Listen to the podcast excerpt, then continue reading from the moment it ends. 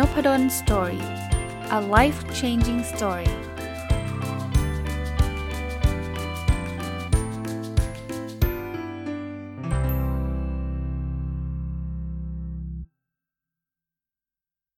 สวัสดีครับ ยินดีต้อนรับเข้าสู่นพดล Story podcast นะครับ วันนี้เอาหนังสือของคุณหนุ่มเมืองจันท์นะครับ เล่มล่าสุดชื่อว่าโลกนี้ไม่ได้มีคำตอบเดียวนะครับ อยู่ในซีรีส์ฟาสต์ฟู้ดธุรกิจ 32 นะ เป็นน่าจะเป็นเล่มในซีรีส์นี้ ในเล่มที่ 32 แล้วนะ ต้องบอกว่าส่วนตัวเนี่ย เป็นคนที่เป็นแฟนคลับคนหนึ่งนะติดตามผลงานของคุณหนุ่มเมืองจันมานานพอสมควรนะครับ นานพอสมควรแล้วก็ไล่อ่านหนังสือของคุณหนุ่มเมืองจันในชุดฟาสต์ฟู้ดธุรกิจเท่าที่จะหาได้เนี่ยก็ก็เยอะพอสมควรแต่ว่าไม่ได้มีเก็บไว้นะครับ เพราะว่าอย่างที่บอกว่าอ่านแล้วก็นำไปทำบุญหมดนะ แต่เล่มนี้คงไม่ได้เอาไปใช้ในการทำบุญ เพราะว่าเล่มนี้ไปสั่งซื้อผ่านสำนักพิมพ์มติชนตอนที่พี่ตุ้มแล้วกันนะครับเรียกขออนุญาตเรียกพี่ตุ้มแล้วกันอบอกไว้ว่ามันจะมีลายเซ็นด้วยนะครับ ก็เป็นเล่มแรกนะที่ผมได้ลายเซ็น แต่ว่าถึงแม้ว่าจะไม่ได้เป็นการไปขอลายเซ็นตรงๆจากตัวเองนะครับ ก็ก็ได้จากการสั่งมาแล้วก็มีลายเซ็นมาด้วยก็คงต้องเก็บไว้นะครับคราวนี้ มีคนวันหนึ่งเนี่ยมีคน inbox มาผมบอกอาจารย์ช่วยรีวิวหนังสือเล่มนี้ให้หน่อยสินะครับผมต้องบอกว่าหนังสือพี่ตุ้มเนี่ยจะรีวิวยากนิดหนึ่งเพราะว่าพี่ตุ้มจะเขียนเป็นเรื่องราว แล้วก็เป็นบทบทแต่ละบทก็อาจจะไม่ได้ต่อเนื่องกัน แต่ว่าก็จะเป็นเรื่องราวที่แบบอ่านแล้วแบบชอบทุกบทเลยนะเพราะนั้นเนี่ยเวลาจะรีวิวเนี่ยมันจึงละยากลำบากข้อแรกก็คือยากลำบากในการหาว่าจะเอาบทไหนมารีวิวดี เพราะว่าถ้าเกิดไปเอาทุกบทเลยก็คงหลายตอนเลยนะครับ ผมว่าท่านไปหาอ่านเองได้นะครับอีกอีกประการหนึ่งคือมันเป็นบางทีมันเป็นเรื่องราวเนี่ย ผมคิดว่าอ่านเองเนี่ยมันคือเหมือนกึ่งๆ ว่าถ้าเกิดผมเอามาเล่าทั้งหมดเนี่ยมันก็อาจจะเป็นการสปอยเรื่องราวบางเรื่องไป แต่แน่นอนฮะผมอาจจะต้องเลือกกันแล้วครับนะอาจจะยอมบางเรื่องอาจจะเล่าให้ท่านฟังก่อนนะธีมหนังสือเล่มนี้ตามชื่อคือโลกนี้ไม่ได้มีคำตอบเดียว ซึ่งผมว่าเป็นธีมที่ที่ดีนะส่วนตัวเห็นด้วยนะครับ เพราะว่า มันแล้วแต่มุมมองนะคำคมที่พี่พี่ตุ้มเขียนมาในหนังสือเล่มนี้ก็มีอีกหลายคำเลยนะที่ผมชอบนะอย่างเช่นนะเริ่มต้นเลยเขาบอกว่าคำถามจะบอกทิศ แต่คำตอบจะบอกทาง และทุกคำถามไม่ได้มีเพียงคำตอบเดียวที่ถูกต้อง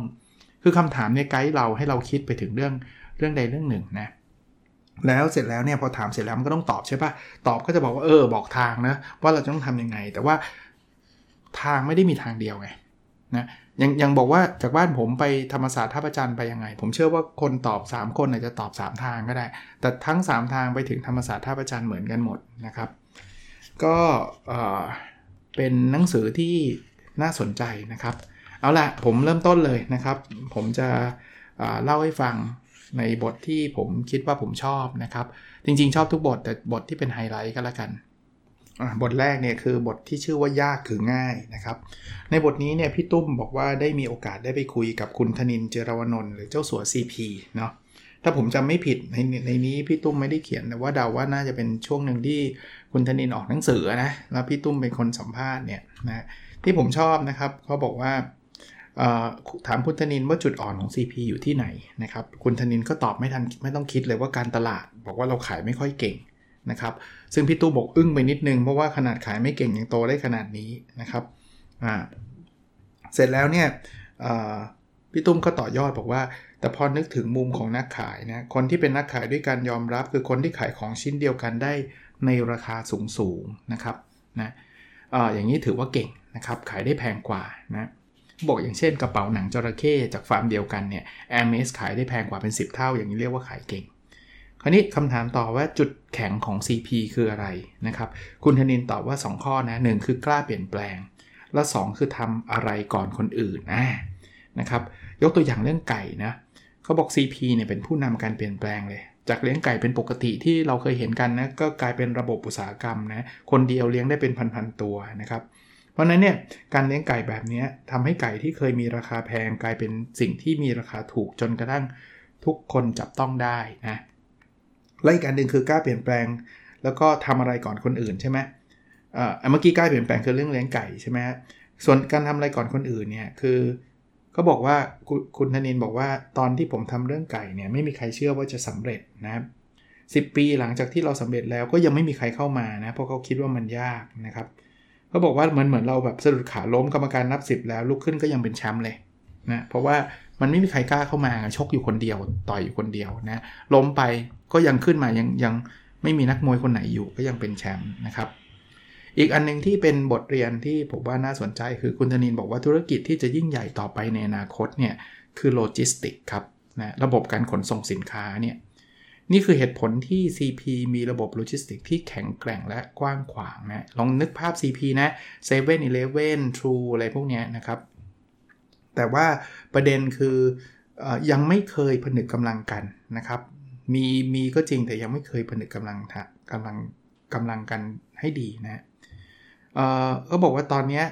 สิ่งที่ยังเป็นแกลบอยู่นะครับ คือของสดก็บอกของสดเนี่ยยังไม่มีใครทำได้ดีนะครับ เพราะก็เพราะว่าการขนส่งของสดเนี่ยมันทำได้ค่อนข้างยากนะครับเนี่ย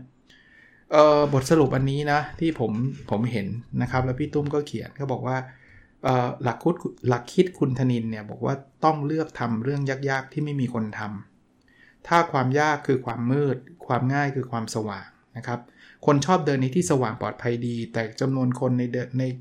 ในทางเดินนี้จะมีจำนวนมากคู่แข่งจะเยอะนะไม่เหมือนการเดินในความมืดที่มีคนเลือกน้อย คู่แข่งน้อย คุณธนินเนี่ยไม่กลัวความมืดนะครับ เพราะไม่เคยจินตนาการถึงความมืดในแง่ลบ แต่มีทางมีแต่ทางบวกนะครับ เพราะฉะนั้นเนี่ยเขาจะบอกว่า CP จะเลือกทำเรื่องที่ยากนะโดยเฉพาะเรื่องที่คนอื่นไม่อยากทำนะอันนี้เพราะคู่แข่งน้อย แต่แต่นิดเดียวต้องทำเรื่องยากให้เป็นเรื่องง่ายให้ได้นะครับ คนฉลาดจะเลือกของง่าย แต่คนฉลาดจริง ๆ จะเลือกของยากนะผมชอบมากนะก็เป็นคำคมอีกคำหนึ่งนะครับที่คุณธนินได้ให้ไว้ โค้ดนี้มาจากหนังสือคำว่าคนฉลาดจะเลือกของง่าย แต่คนฉลาดจริง ๆ จะเลือกของยากเนี่ยจากคุณธนินเจรวนนท์เนี่ยมาจากหนังสือความสำเร็จดีใจได้วันเดียวนะอันนี้ก็เป็นอะไรที่น่าสนใจนะ เป็นบทหนึ่งที่ผมชอบ อีกบทหนึ่งก็เป็นธีมของหนังสือเล่มนี้นะครับ ชื่อว่าไม่มีคำตอบเดียว บทนี้เนี่ยพี่ตุ้มเล่าถึงเคสของ Universal Studio Japan หรือ USJ ถ้าใครคุ้นๆนะมันมีชื่อหนังสือเรื่องนี้เลยนะครับ ว่าทำไมรถไฟฟ้ารถรถไฟหอก USJ จึงหมุนกับทางนะครับ คือประเด็นมันเป็นงี้ พี่ตุ้มเล่าให้ฟังนะ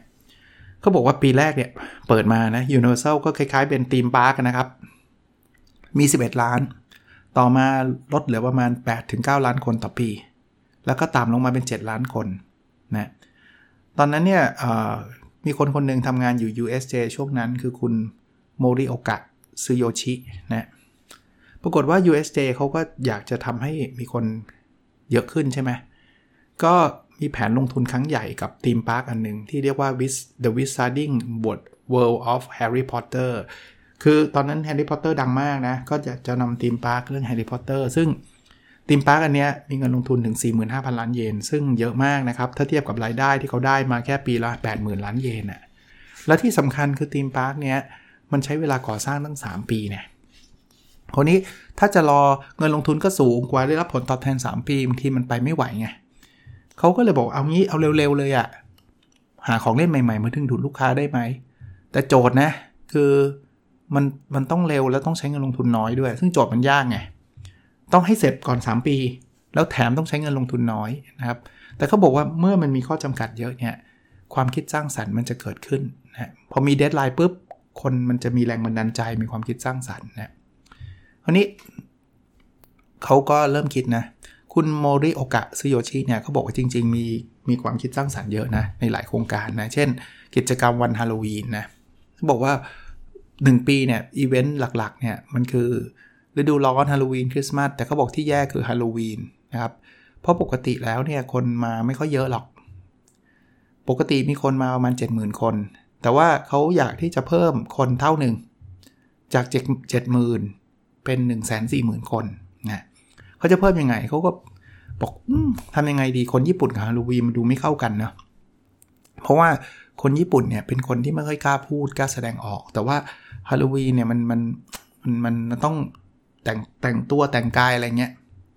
เขาก็เลยคิดบอกว่า เออจริง ๆ แล้วเนี่ย ฮาโลวีนน่าจะเป็นมันปลดปล่อยให้ผู้หญิงญี่ปุ่นตะโกนดังๆหรือทำอะไรบ้าๆก็ได้นะสุดท้ายเขาไปเจอไอเดียอันหนึ่งครับ ไอเดียคือทำซอมบี้ฮะบอกว่าซอมบี้เนี่ยให้ทำไมต้องซอมบี้เพราะว่าซอมบี้มันจะปกติมันจะอยู่ในที่แคบๆ แต่คราวนี้เราลองให้ซอมบี้มันไปอารวาสทั่ว Universal Studio เลยนะ คือพูดง่ายๆว่าทำกลางคืนให้เป็นบ้านผีสิงอะ่ะมีแต่ซอมบี้แต่ไม่หมดเลย แล้วถามว่าใช้เงินลงทุนเยอะไหมผมไม่ได้ไม่ใช้เยอะเลยนะครับ ไม่ได้ก่อสร้างเครื่องลงเครื่องเล่นเลย ใช้แค่คนใช่ไหมเอาคนมาเป็นซอมบี้ลองดูซิแล้วคนผู้หญิงก็จะกรีดการ์ดวีดไว้กันไปหมดมันสนุกอะเหมือนเดินเข้าไปในแดนแดนซอมบี้อย่างเงี้ยเขาบอกว่าตอนแรกตั้งเป้าไว้ว่าจะมีคนมาทั้งหมด 20,000นะปรากฏว่ามาจริงๆ พอพระอาทิตย์ตกดินปุ๊บ60,000เลย เป้าหมายตลอดเทศกาลอยากได้แสนสี่จริง ๆ จบไปมี4 0 0แสนเลย อันนี้ก็หนึ่งในไอเดียนะที่เขาดึงคนเข้าตีมพาร์คได้เยอะ แต่ไอเดียที่เมื่อกี้เป็นโจทย์นะครับไอ้รถไฟเหาะคือคุณซิโยชิเนี่ยบอกว่าของเล่นใหม่ทำไงดีเขามีงบแค่ 2,000 ล้านเยนเองแล้วแล้วโจทย์ไม่ใช่แค่ 2,000 ล้านเยนนะ เราจะต้องดึงคนมาเพิ่มให้ได้ 20%ซึ่งซึ่งมันยากอะ่ะ พูดได้ง่ายนะครับ คราวนี้สร้างใหม่คงไม่มีเวลา เพราะว่ามันใช้เวลาเยอะแล้วก็เกินงบด้วย ก็คงต้องรีโนเวทนะครับอันนี้เขาก็เลยเดินเล่น ไม่ใช่เดินเล่นหรอก เดินดูของเล่นในสตูดิโอเขาอะนะในทีมพาร์คเขาเนี่ยเขาก็ไปชบพบของเล่นอันหนึ่งคือ Hollywood Dream เป็นรถไฟเหาะนะเขาเห็นคนที่นั่งรถไฟเหาะส่งเสียงกรี๊ดสนุกสนานมากเขาบอกเอ๊ะทำไงได้บ้าง แล้วเขาบอกว่าเขาฝันครับ เขาฝันว่ารถไฟเหาะอะวิ่งไปทางตรงกันข้าม คือรถไฟเหาะวิ่งถอยหลังครับเขาบอกตอนที่เขาฝันเนี่ยเขาลุกขึ้นมาเนี่ยเป็นเวลาตีสองสามสิบสี่นาทีนะเขาได้ไอเดียสุดยิ่งใหญ่เลยไอเดียนี้ที่เรียกว่า Hollywood Dream the right backdrop นะคือมันเป็นการแบบถอยหลังของรถไฟเหาะวิ่งวิ่งถอยหลังอะเขาบอกแค่วิ่งข้างหน้าเราเห็นข้างหน้าเป็นยังไงเรายังกรี๊ดเลยนี่ถอยหลังเรายังไม่ไม่รู้เลยว่าจะเกิดอะไรขึ้นมันยิ่งกรี๊ดหนักเข้าไปใหญ่เนาะ เขาบอกว่าแค่ทำแค่นี้เนาะจากหลังไปหน้าทาสีใหม่เป็นสีแดงเพิ่มดนตรีประกอบใหม่เนี่ยคนเข้ามาเยอะมากจนมีคิวยาวที่สุดในญี่ปุ่นคือ 9 ชั่วโมง 40 นาทีครับ ผู้เยี่ยมชมสูงถึง 10 ล้านคน นี่คือไอเดียเหมือนกันนะครับ บอกว่ามันเป็นพี่ตุ้มสรุปว่าเป็นไอเดียง่าย ๆ ที่นึกไม่ถึงนะ แต่แต่ส่งผลได้จริงๆฮะอะก็เป็นเคสที่ 2 ที่ผมคิดว่าน่าสนใจสำหรับหนังสือเล่มนี้จริง ๆ มีเคสเพียบเลยนะ มีสัมภาษณ์คุณสุดที่ชัยยุนมีอะไรเต็มไปหมดเลยนะครับ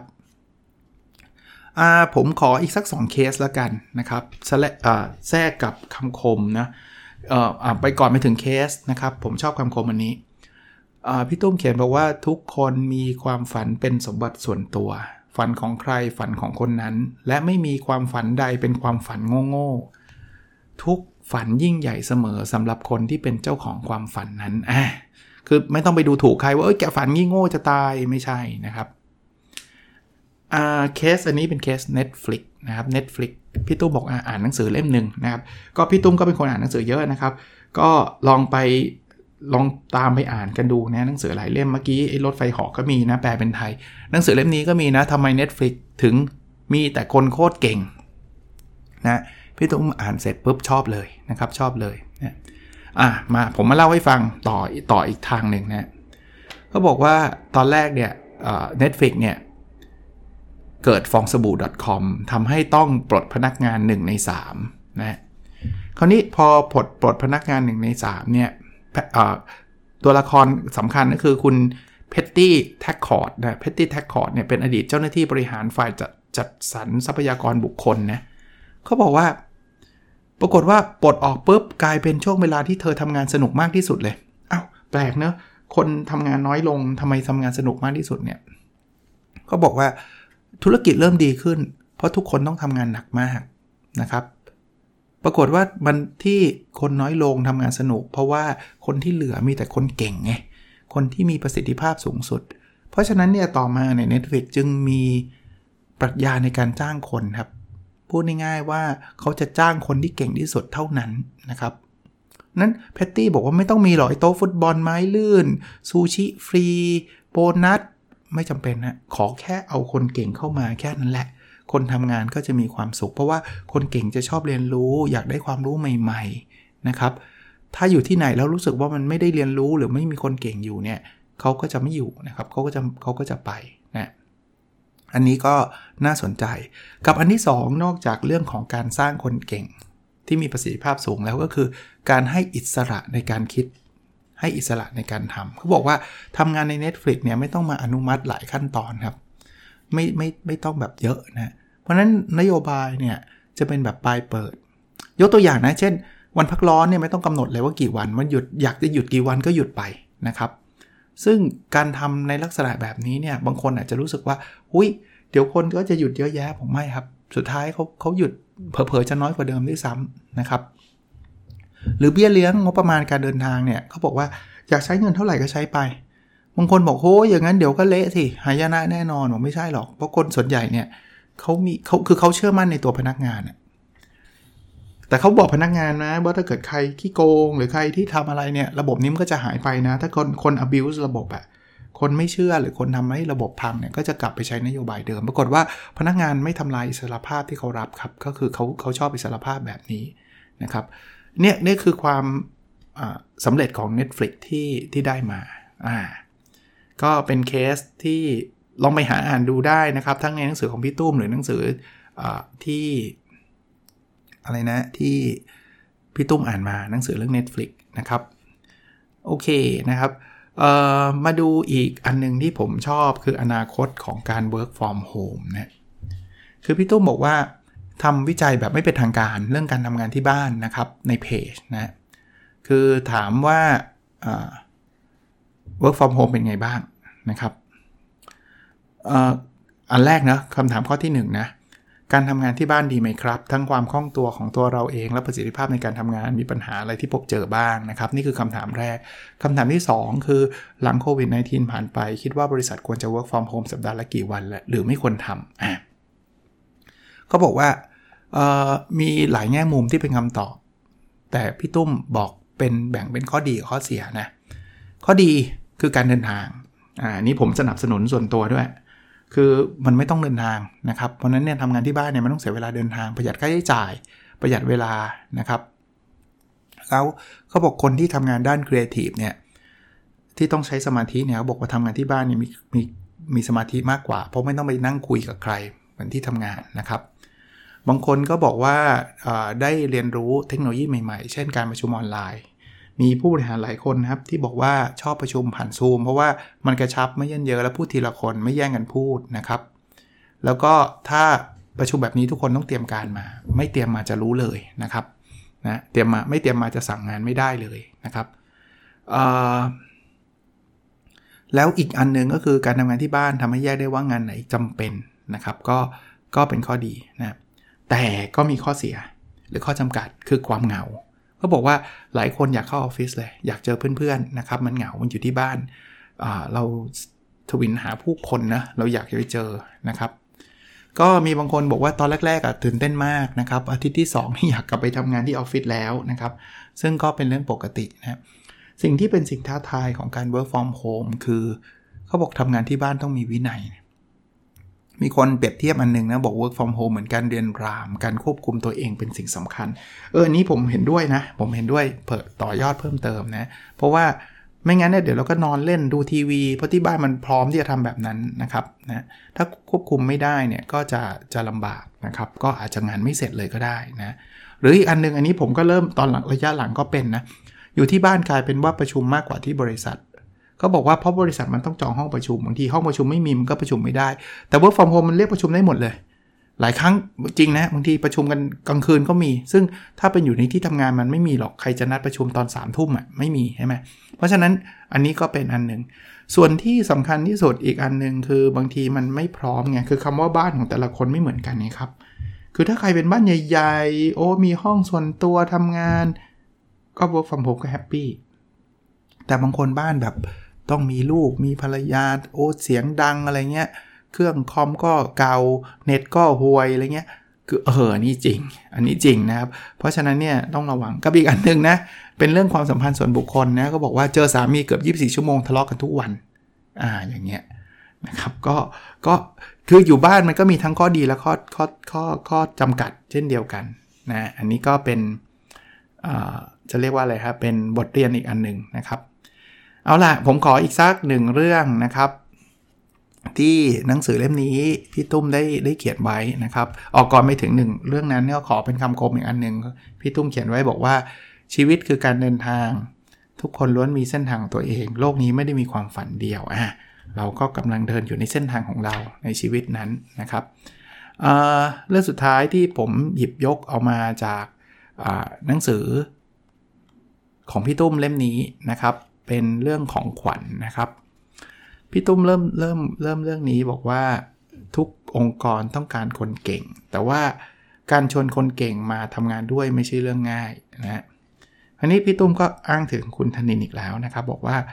คนเก่งๆจริง ๆ ไม่ได้ต้องการเงินเป็นอันดับแรกเนาะ ถ้าใครก็ตามเนี่ยถามเรื่องเงินเป็นดับแรกจะไม่ใช่คนเก่งที่แท้จริงนะคนเก่งจริงเนี่ยจะคุยเรื่องอำนาจในการบริหารจัดการอำนาจในการตัดสินใจ เพราะว่าคนเก่งจริงๆเนี่ยต้องการโชว์ฝีมือนะครับหลังจากนั้นจึงค่อยเป็นเรื่องตำแหน่งแล้วก็เรื่องผลตอบแทนนะครับนั้นการชวนคนเก่งเข้ามาเนี่ยจึงต้องต้องต้องมีเป็นศิลปะนะพี่ตุ้มก็เล่าเหตุการณ์ของสตีฟจ็อบนะอันนี้หลายคนคงเคยได้ยินนะที่ จะตั้งบริษัท Apple ขึ้นมา แล้วก็ตอนนั้นเนี่ยอยากที่จะจ้าง CEO มืออาชีพสตีฟ จ็อบก็เลยไปเลือกจอห์นสกาลี่ซึ่งเป็น CEO ของบริษัท Pepsi Cola ซึ่ง Pepsi Cola ตอนนั้นนี่มันใหญ่กว่า Apple มากมายนะ แต่ชวนคนเก่งจะชวนยังไงอะสตีฟ จ็อบบอกสั้นๆ บอกว่าคุณจะใช้ชีวิตที่เหลือไปกับการขายน้ำหวาน หรือจะมาเปลี่ยนแปลงโลกกับผม โอ้โห พอพูดแบบนี้นี่แบบว่าไอ้เป๊ปซี่โคลาคือน้ำหวานเลยอะคือแบบเล็กเลยอะ กลายเป็น CEO เนี่ยคือยิ่งใหญ่เลยมันคือเปลี่ยนแปลงโลกอะอารมณ์แบบนี้แหละครับที่คนเก่งต้องการนะครับ เพราะฉะนั้นเนี่ยถ้าเราอยากที่จะได้คนเก่งเราเราต้องมองในในลักษณะแบบนี้ อีกหนึ่งตัวอย่างนะคือสถาบันกวดวิชาออนดีมานที่เกิดขึ้นจากคุณเต๋อคุณโหน่งที่เป็นเพื่อนกันนะคุณโหน่งเนี่ยก็อยากจะตั้งสถาบันกวดวิชาแล้วชวนเต๋อคุณเต๋อเนี่ยคุณเต๋อก็บอกไม่เอาไม่ชอบกวดวิชาไม่เอาไม่เอาไม่เอาเขาบอกไปชวนมา 15 ครั้งครับ พอตอนสุดท้ายคุณหนงใช้คำนี้ครับบอกว่าไม่ได้ชวนมาทำสถาบันกวดวิชา แต่ชวนมาทำกระทรวงศึกษาภาคเอกชน พอพูดปุ๊บอย่างนี้นี่มันมันเฮ้ยมันใช่แหละนะคือไม่ใช่กวดวิชาอย่างเดียว แต่เป้าหมายมันมันยิ่งใหญ่กว่านั้นนะครับ หรืออีกเคสหนึ่งที่พี่ตุ้มเล่าให้ฟังในในเล่มนี้นะครับ พูดถึงคุณบอย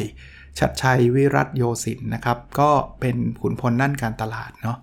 ตอนแรกคุณบอยก็ทำงานอยู่โอคิวีใช่ไหมโอคิวีก็เป็นบริษัทตลาดชั้นนำของโลกเลยนะครับของโลกเลยเอ่อตอนนั้นก็รับโปรเจกต์ของสิงห์นะครับ สิงห์ก็ขายที่เรารู้จักอะเบียร์สิงห์อะไรเงี้ยนะครับนะเขาบอกว่าก็รับไปนะครับก็โชว์ฝีมือนะคือคุณคุณคุณบอยก็ทำได้ทำได้ดีแหละนะสุดท้ายเนี่ยวันหนึ่งเนี่ยทีมของ โอคิวีเนี่ยก็ไปคล้ายๆตามเทศกาลเนาะก็ยกกระชงกระเช้าไปเยี่ยมลูกค้าอะไรประมาณนี้นะเสร็จแล้วเนี่ยก็ผลกระทบก็คือพอถึงวันเกิดของของคุณสันติ ซึ่งเป็นผู้บริหารของของทางสิงเนี่ยยกทีมไปนะครับ เอาต้นไม้หรือหนังสือไปโอยพรมันเกิดนะคุณบอยก็ไปด้วยนะครับ คุณสันติบอกว่าของขวัญไม่เอาอะ่ะคราวนี้ก็ถามว่าคุณสันติอยากอยากได้อะไร คุณสันติก็บอกว่าเอาคุณบอยเนี่ยอยากให้มาทำงานที่นี่เลยนะครับ ซึ่งเจ้านายคุณบอยนะก็บอกว่าก็ก็ทำอยู่แล้ว คุณบอยก็ไม่ได้ทำให้สินค้าอยู่อยู่ทำสินค้าอื่นเลยนะครับ อยู่ที่ไหนก็เหมือนกันนะครับ ก็คิดว่าเป็นคำปฏิเสธนะแล้วคุณสันติก็เลยบอกก็ใช่อยู่ที่ไหนเหมือนกันก็ให้มาอยู่ที่นี่สินะครับสุดท้ายคุณบอยก็เลยได้ทำงานที่สิงห์นะครับ ซึ่งซึ่งก็เป็นการเชิญคนเก่งในอีกรูปแบบหนึ่งนะครับ ตอนนี้คุณบอยก็อยู่มา 23 ปีแล้ว แล้วก็เป็นขุนพลคนสำคัญเลยนะครับ ก็เป็นอีกหนึ่งตัวอย่างนะครับหนึ่งตัวอย่าง ผมปิดท้ายด้วยคำคมอีกคำหนึ่งก็แล้วกันนะครับ ที่เลือกมาในหนังสือเล่มนี้นะครับคุณหนุ่มเมืองพี่ตุ้มแล้วกันนะครับ หนุ่มเมืองจันเนี่ยบอกว่าทุกครั้งที่เจอปัญหาหนักๆประสบการณ์นั้นเป็นเหมือนวัคซีนป้องกันความท้อแท้ วัคซีนนั้นชื่อว่าความหวัง ครั้งก่อนยังผ่านไปได้ ครั้งนี้ก็ต้องได้ ยังมีอีกหลายเรื่องเลยนะฮะที่ผมคิดว่าเป็นเรื่องที่มีความน่าสนใจแต่ขออนุญาตนะครับ เพราะว่าจริงๆ หนังสือทำนองนี้มันเป็นเรื่องราวอะ่ะผมอยากให้ท่านเข้าไปลองอ่านเองนะครับ มันก็จะได้อัธรสนะครับ แล้วก็ครบถ้วนสมบูรณ์นะครับ ชื่อหนังสือชื่อว่าโลกนี้ไม่ได้มีคำตอบเดียวของนุ่มเมืองจันนะครับ เล่มนี้ไม่ได้แจกเพราะว่าเล่มนี้มีลายเซ็นนะครับ ต้องขอเก็บไว้นะครับ โอเคนะครับ แล้วเราพบกันในสดถัดไปครับ สวัสดีครับ